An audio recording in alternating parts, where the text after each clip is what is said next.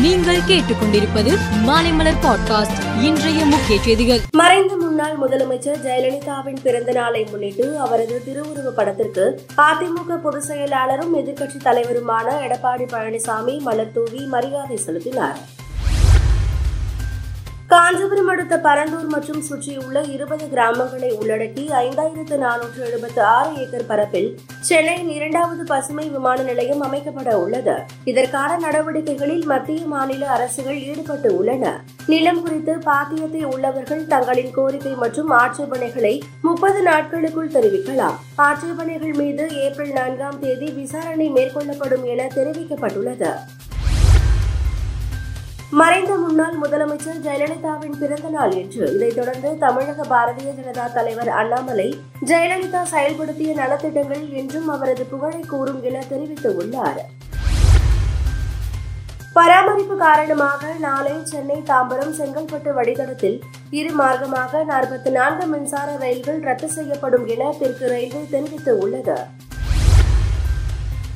Chennai mayor சென்ற car விபத்தில் சிக்கியது. இதில் மேயர் பிரியா காயமின்றி உயிர் தப்பினார்.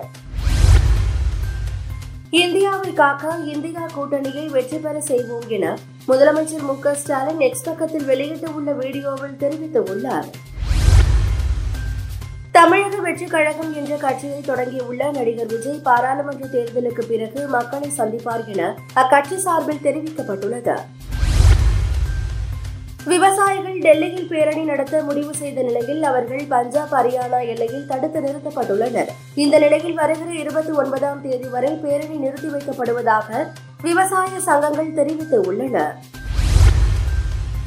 மேற்கு வங்காளத்தில் திரிணாமுல் காங்கிரசுடன் தொகுதி பங்கீடு தொடர்பாக பேச்சுவார்த்தை நடைபெற்று வருவதாக காங்கிரஸ் தெரிவித்து வந்த நிலையில் நாற்பத்தி இரண்டு தொகுதிகளிலும் போட்டியிடும் முடிவில் மம்தா உறுதியாக இருப்பதாக தெரிவிக்கப்பட்டுள்ளது. இதனால் இந்தியா கூட்டணி அமையும் என காங்கிரஸ் நம்பிக்கை தகர்ந்து உள்ளது.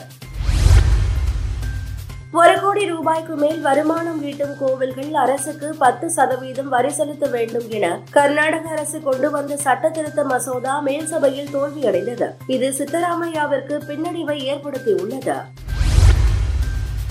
பீகார் மாநிலத்தில் இலவச மின்சாரம் வழங்கப்பட மாட்டாது என மாநில முதல்வர் நிதிஷ்குமார் திட்டவட்டமாக தெரிவித்துள்ளார்.